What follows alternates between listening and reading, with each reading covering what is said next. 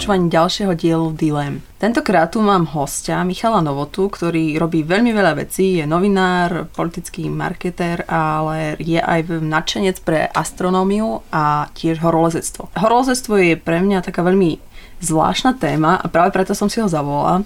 Fascinuje ma, že sa ľudia vydávajú do veľmi nebezpečných situácií a podľa mňa tam vzniká veľa morálnych dilem. A špeciálne veľa morálnych dilem podľa mňa vzniká na Mount Evereste. Ale keďže Michal síce nevyliezol na Everest, ale robí podporu pre horolezcov, tak som si ho zavolala, aby sme sa práve o Evereste a morálnych dilemách s ním spojených porozprávali. Vítaj Michal. Ahoj, ahojte. No hneď tá prvá otázka je vôbec morálne chodiť na ten Everest? A pýtam sa to práve preto, lebo už to nie je ako keby niečo, kde vylezie jeden človek za rok, ale už je to vyslovene až turistická destinácia pomaly. No, ja som na ten Everest naozaj nevyliezol, lebo keby som tam nevyliezol, tak asi umriem na tom vrchole. A možno neskôr sa dostaneme k tomu, že prečo by som tam asi umrel. Keď sa v roku 1924 e, pýtali Georgea Malloryho, George Mallory bol taký jeden absolútne dobrodružný objaviteľ vlastne jeden z prvých, ktorí sa pokúsili s takou malou britskou expedíciou zdolať vrchol Mount Everestu, že na čo tam vlastne lezie, veď má príjemný, pokojný život e, vtedy v imperiálnej Británii, e, bol to úspešný mladý muž e, s veľmi dobrými štúdiami a perspektívami. A pýtal sa ho novinár, na čo tam vlastne lezie, tak on povedal tak veľmi prozaicky, lebo tam ten Everest je. A vtedy sa už vedelo, že to je najvyšší vrchol na Zemi, na planete Zem a bolo to také veľké lákadlo, ktoré mnohí ľudia, ktorí sa okolo hôr nepohybujú alebo ktorým hory až tak veľmi nehovoria, neúplne celkom tomu rozumejú, že prečo to je vlastne lákadlo. No a jemu sa teda asi na ten vrchol nepodarilo výjsť, to nevieme, pretože um, taká dvojica, bol ešte takou dvojicou, s takým iným horolescom, um, myslím, že sa Irvin, uh, oni sa stratili vlastne pri výstupe na vrchol severnou cestou Jedného z nich práve Georgia Malloryho už našli medzičasom v roku 1999, taká špeciálna expedícia, ktorá bola na to učená, ale nenašli pri ňom dôkazy o tom, e, že by na tom vrchole bol, ani dôkazy, že by nebol. Takže e, my celkom nevieme, či to nebol práve on s tým svojim parťakom Irvinom, ktorí nevystúpili prvý. Mm, každopádne ten, ten Everest tam stále je, ten Everest stále veľmi láka, je to najvyšší vrchol Zeme, je to, je to taká možno chimera pre mnohých, ktorí ho chcú dosiahnuť a keď hovoríme o tých morálnych dilemách, tak e, tým, že som mal tu čest byť súčasťou tej expedície ako taká podporná časť, tak som si mohol zažiť aj ľudí, ktorí sa po ten vrchol dostávali z rôznych motivácií. Uh-huh. No a toto by ma práve zaujímalo, pretože v podstate za posledné roky sa výjsť na Everest stalo oveľa bezpečnejším, aj keď je to stále nebezpečné. To znamená, že o, do, idú tam aj ľudia, ktorí by tak povediať to trošku amatérsky, vôbec tam nemali čo robiť. Ľudia, ktorí si to môžu dovoliť, možno a nie sú na to dostatočne fyzicky pripravení, ale keďže majú tú podporu tých, dajme tomu, šerpov, kyslíkových bomb a neviem čoho všetkého, tak tam idú. A tým vytvárajú nebezpečnú situáciu ako keby pre tých šerpov alebo aj ďalších ľudí v skupine. Takže práve k tomuto sa chcem do, dostať, že tie motivácie sú rôzne a teraz je naozaj uh, morálne ísť na ten Everest, ak je to len ako keby boostovačka ega? To je to. Uh, rôzne motivácie. Na jednej strane uh, ja som bol odchovaný na takých tých niekedy až možno epických knihách tých prvých československých himalajistov. Ja som ich poctivo čítal, doteraz mám niektoré z nich knižnici. Tie mená sa mne vrili do pamäti a keď som čítal tie ich zápisky, také naozaj epické niekedy o tom, ako sa im dali tie prvé výstupy na, alebo nedarili prvé výstupy na 8000 vrcholy, lebo nie iba Everest, sú aj iné 8000 v pohorí Himalaja a Karakoram.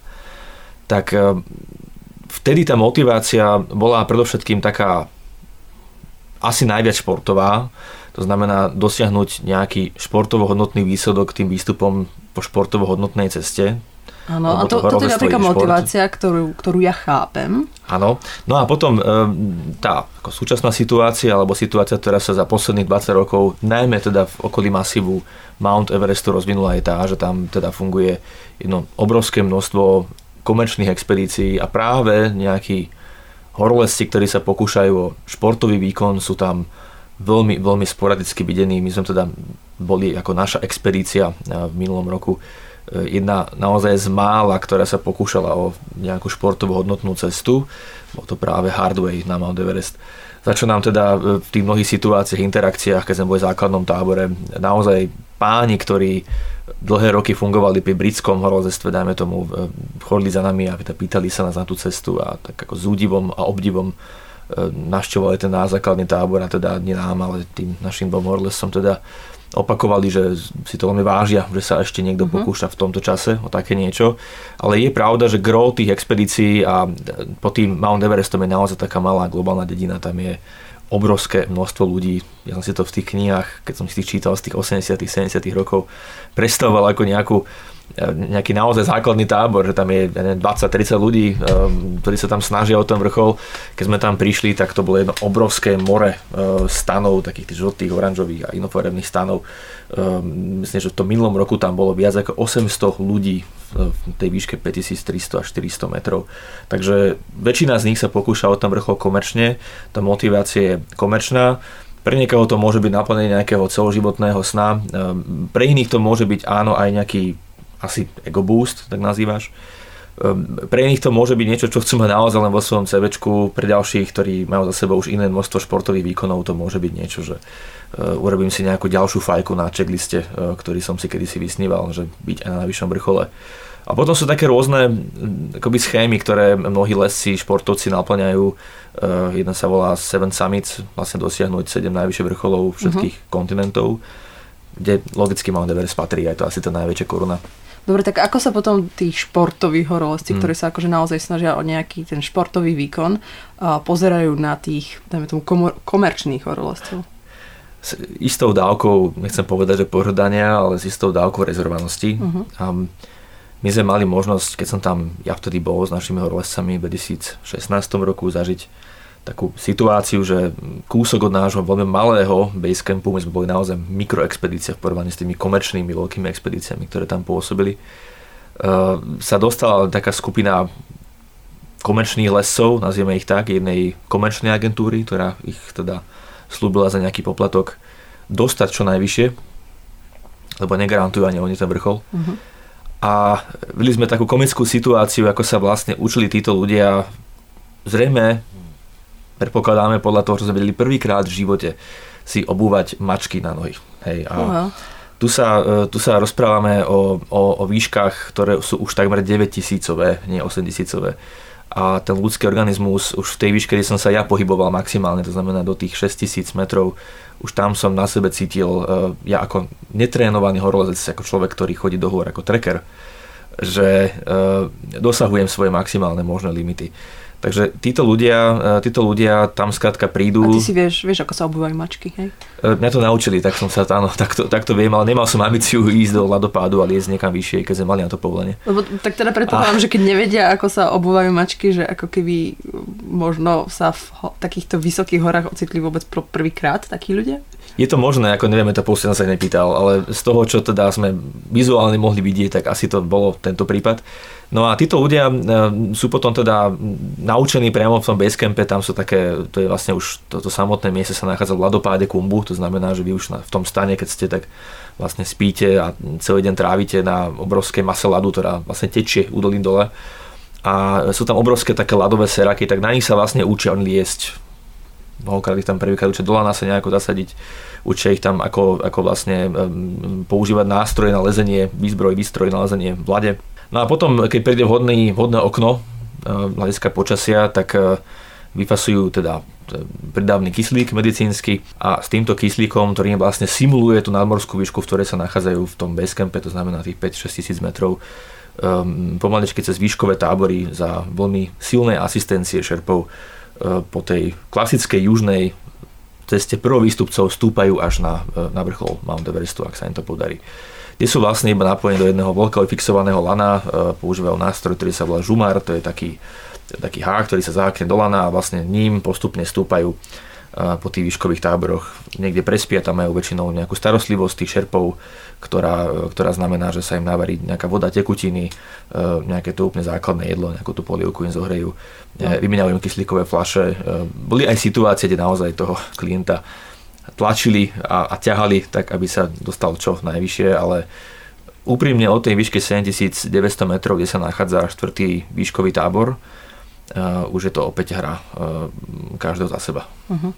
No a uvedomujú si uh, vlastne takíto ľudia, že na to, aby oni mohli výjsť tak vysoko, je potrebné, aby niekto tú cestu pripravil, zabezpečil tí šerpovia, ktorí tým pádom riskujú ako keby svoj život. A ukázalo sa to v 2014, keď lavina, hmm. pri lavíne zahynulo 16 šerpov a uh, predpokladám, že tie komerčné agentúry to vedia, ale uvedomujú si vlastne, že o, tí takíto lesci, ktorí si to zaplatia, a sú to naozaj 10 tisíce eur často, že, o, že oni vlastne vystavujú riziku tých šerpov, alebo je tam ako keby takéto ospravedlenie, že oni im dajú zarábať, lebo naozaj vlastne to povolanie šerpu je no asi myslím, že až najlepšie platené v Nepále, čo je ako keby veľmi chudobná krajina. Myslím, že niekde na 145.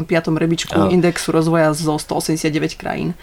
Že ako keby naozaj by ma zaujímalo, či, uh, či idú do toho, do toho vedomia s tým, uh, že áno, som tu, ale na to, aby som tu mohol byť, aby som vyliezol hore, tak naozaj mnohí ľudia riskujú svoj život. Ja si myslím, že to uvedomuje úplne každý. Šerpovia sú samozrejme v tomto biznise kvôli ekonomickým podmienkam, ktoré panujú v Nepále. Je to jedno, presne ako hovoríš, najlukratívnejších povolaní, ktoré tam e, môžeš mať v tom štáte. Zároveň teda sú to potomkovia, e, potomkovia ľudí, ktorí sú naučení žiť v tých vysokých výškach. To znamená, že aj telesnou výbavou sa im tam pôsobí lepšie, ale nie nutne lepšie ako e, dobrému aklimatizovanému horlesovi a pre nich tie príjmy, ktoré majú z tohto, z tohto povolania, za ktoré by u nás snáď ani Slovák nešiel nikdy v živote takto riskovať, pre nich to znamená niekedy obživu pre celú širšiu rodinu v Nepále, prípadne aj v zahraničí, možno až niekoľko rokov. Takže oni to robia naozaj s týmto vedomím Ehm, robia to s vedomím, že je to vždy veľké riziko. Jedno z tých najväčších rizik paradoxne nie je v tej výške nad 7900 ehm, metrov alebo 8000 metrov v tej zóne smrti, ale veľké riziko je ešte nižšie, práve uh-huh. tesne nad tým základným táborom, kde sa nachádza ehm, ten spomínaný ľadopád, uh-huh. ktorý je naozaj veľmi rizikovým miestom, tam dochádza k pádu, on stále pracuje, on stále akoby sa pohybuje, sú tam nové trhliny, mení sa tá jeho trasa, niekedy tie obrovské seraky, to sú hory ľadu, ktoré sú veľké ako rodinný dom, občas spadnú do tej trasy a vy naozaj neviete, kedy, kedy, je vaša, kedy je váš šťastný alebo nešťastný deň, kedy sa to môže stať. Oni preto chodia v noci, tí, tí horolezci, aby to bolo čo najviac kompaktné a zamrznuté.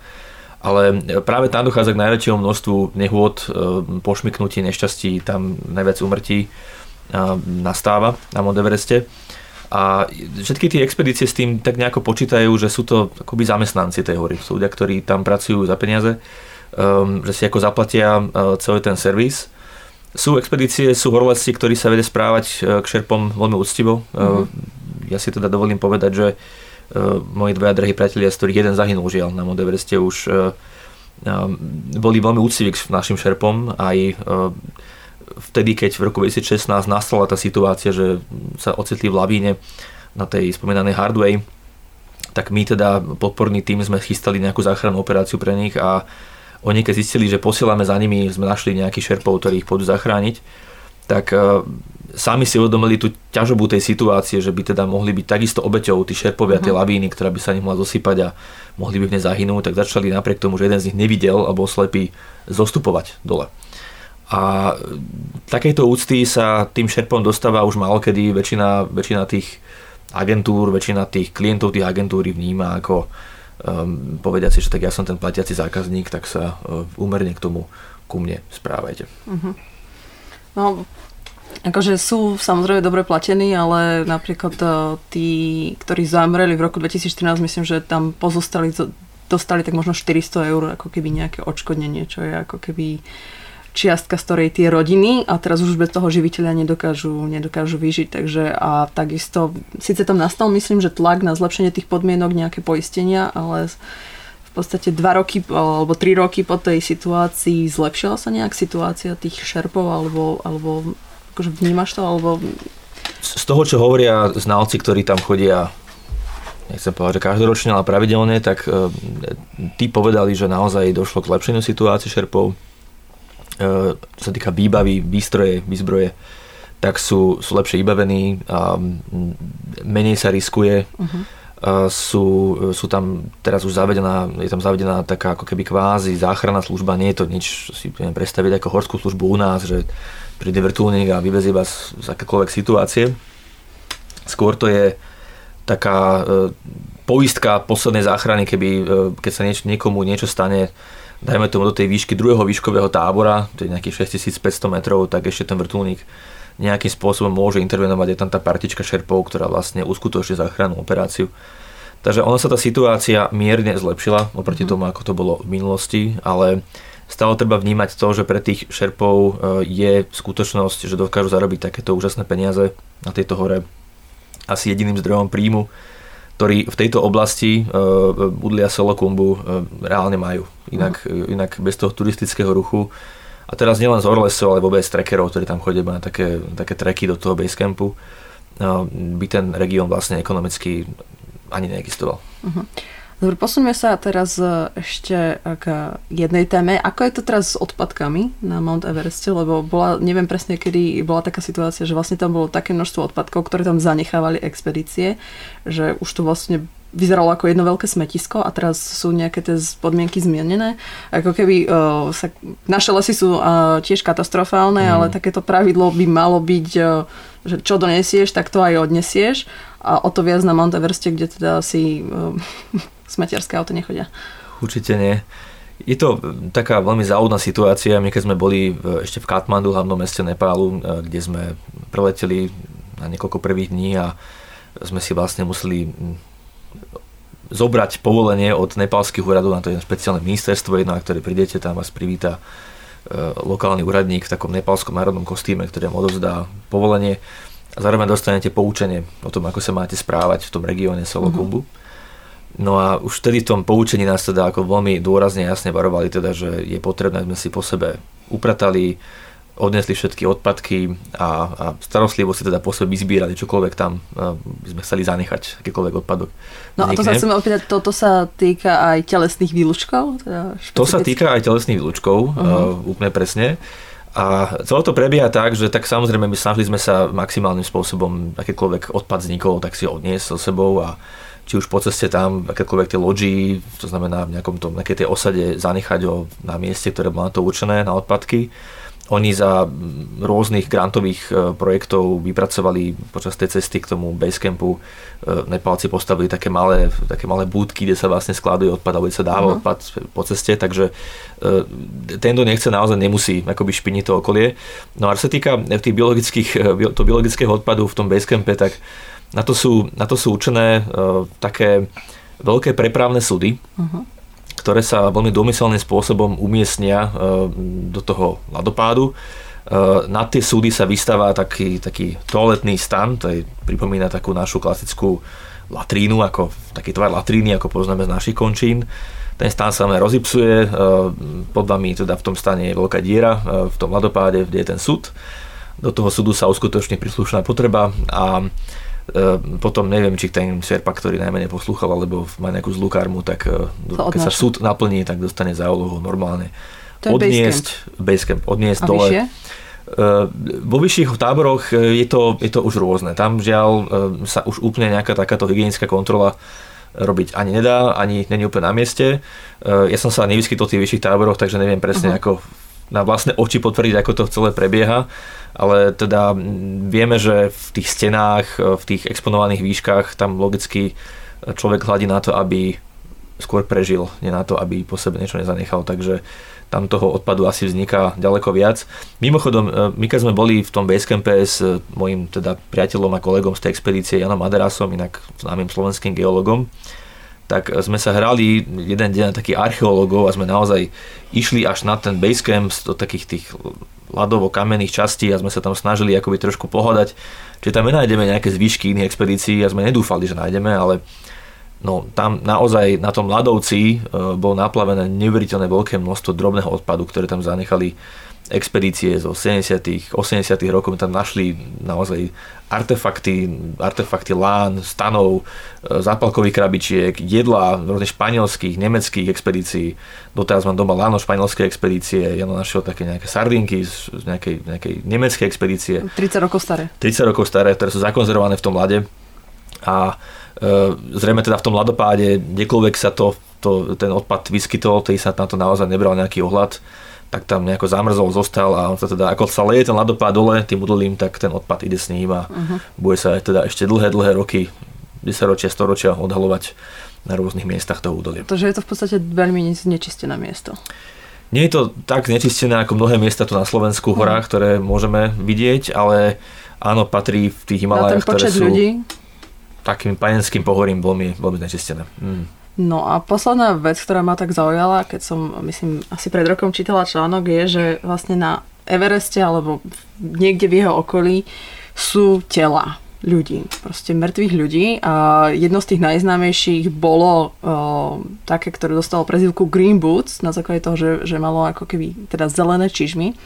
A v podstate našla som, že v okolí Everestu je približne 200 tiel, mm. ktoré z rôznych dôvodov ako keby nie sú alebo nemôžu byť odnesené. Že buď ako keby ten človek, a zrovna Green Boots bol ten prípad, že um, ako keby ani dlho sa nevedela jeho totožnosť, on išiel s nejakou expedíciou, ktorá ho zanechala, ale neboli prostriedky, vďaka ktorým by jeho telo bolo odnesené. Mm. Vlastne ako je možné, alebo pre mňa je to také šokujúce, že ide horolezec a ide okolo mŕtvého tela. Toto mi príde ako niečo absolútne nemorálne, že ako keby pokračovať okolo mŕtvého tela. Mnohí pri tom tele oddychovali, lebo ono je ako, bolo v nejakou, pod nejakou jaskinkou. No, on je orientačným bodom vlastne. A on bol orientačným bodom a vlastne o, ako keby jediné, ten jediný názov bol, že to bol teda Green Boots. Hmm. A, a vlastne jeho, jeho meno vraj bolo Cevang Palior, indický mm. horolezec. A až po vyše 30, 20 rokoch jeho telo uh, niekam posunuli a pochovali. A takýchto tiel tam bolo viac. Jedno bolo aj uh, nazvané zase Šipková ruženka. To bola, to bola žena, ktorá takisto v 90 rokoch tam zahynula. Teda ako sa na to vlastne tí horolezci dívajú, alebo ako to vnímajú, že, že sú tam mŕtve tela a oni okolo nich prechádzajú?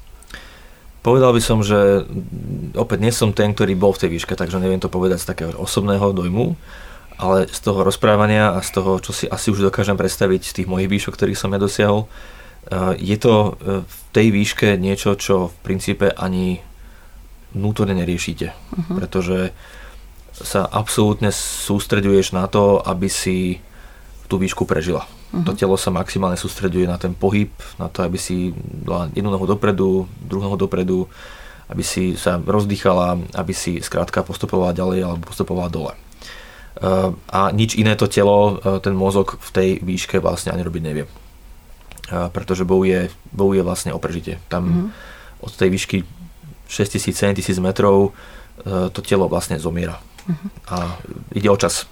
Takže oni si, tí, oni si tých, e, tých horlesov, ktorí tam e, žiaľ zahynuli, e, mnohí si ich teda všimnú, vedia o nich, na fotkách ich majú, keď niekto vystupuje na vrchol, tak to je to vidieť práve na tej, na tej najviac frekventovanej trase. Je tam množstvo takýchto bodov, kde sa nachádzajú tie tela.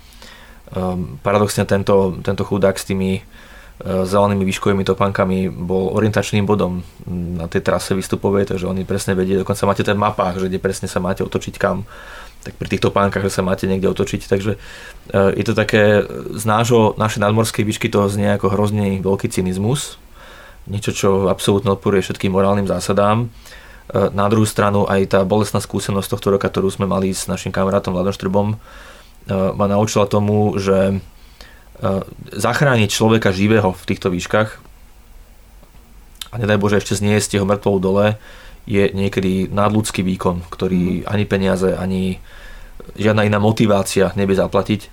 Čoho dôkazom je aj to, že len z našich končín zo Slovenska e, niekde teda v okolí vrcholu Mount Everestu, teda nielen teda v okolí vrcholu, ale v tom masíve Mount Everestu odpočíva 5 ľudí. A e, bol to aj prvý jeden z prvých Čekoslovákov, ktorý vyšiel na vrchol, Vizok Sotka v roku 84 a naša štvorica nešťastníkov z roku 88, teda doteraz nevieme, kde sa nachádza mm-hmm. na tom vrchole, zmizla skrátka. Niekde na tom vrchole skrátka pochovaná pod ľadom po snehom je.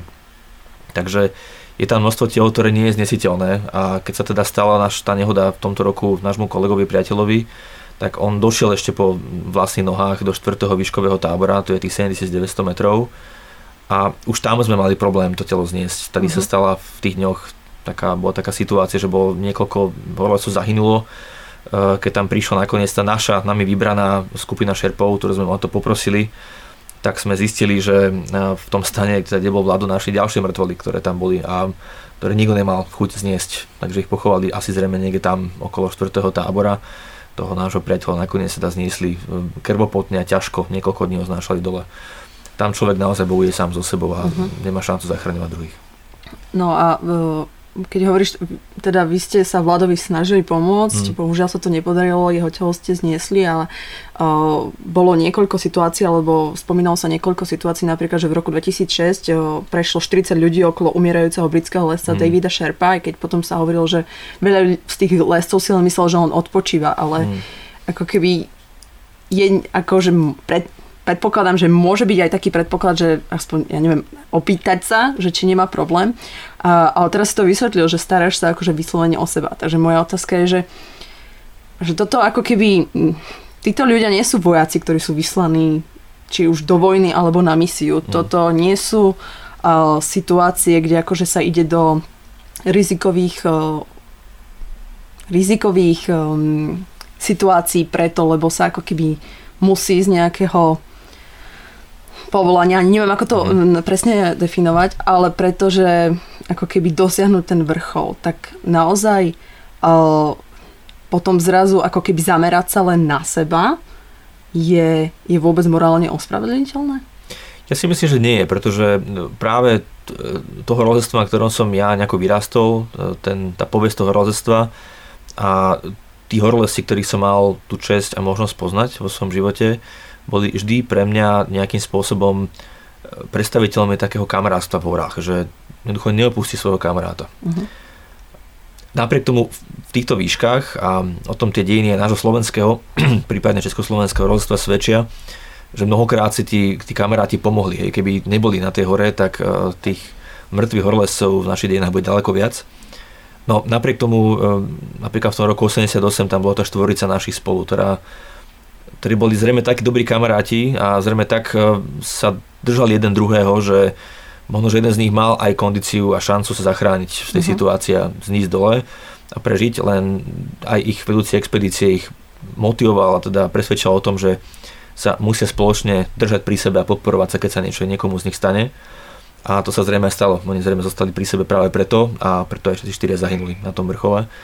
Takisto keď sa to stalo nášmu kamarátovi tento rok, Vladovi Štrbovi, tak on teda išiel sám, takže e, keď sa už vracala mal problémy a vieme, že mal problémy, tak e, zrejme ho obchádzali teda iní lesy, iní šerpovia, ktorí išli smerom k vrcholu mm-hmm. už ten druhý deň. A nikto sa ho zrejme nespýtal, či nepotrebuje pomôcť, či je mu zle, keďže každý naozaj je zameraný sám na seba, na tú svoju cestu. A potom sme neskôr zistili, že keď sa teda vrátil do štvrtého tábora už s podporou šerpov, tak tam boli nejakí doktori, lekári, bol tam jeden škótsky lekár, um, ktorý pracoval pre nejakú komerčnú expedíciu, ktorý zrejme aj nevyšiel na vrchol kvôli tomu, že sa o ňo staral.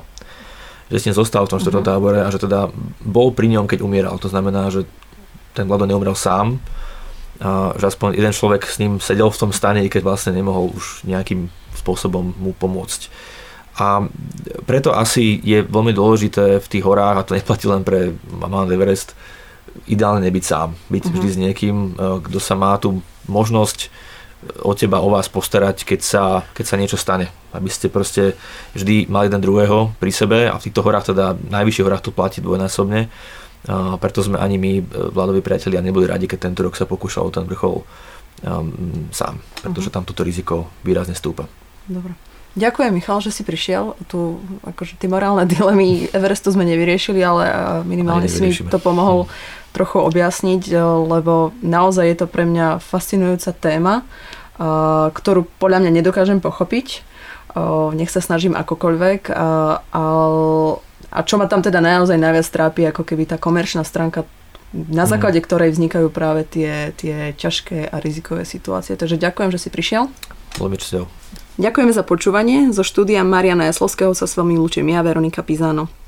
Ak nás odoberáte cez iTunes, budeme radi, ak nám napíšete svoje hodnotenie. Ak máte nejaké dilemy, ktoré by sme mohli rozoberať v nejakej špeciálnej oblasti a aj návrh na hostia, napíšte nám na otázky zavináčmono.sk. Podcast môžete podporiť dobrovoľným jednorazovým alebo pravidelným finančným príspevkom. Viac informácií nájdete na mono.sk.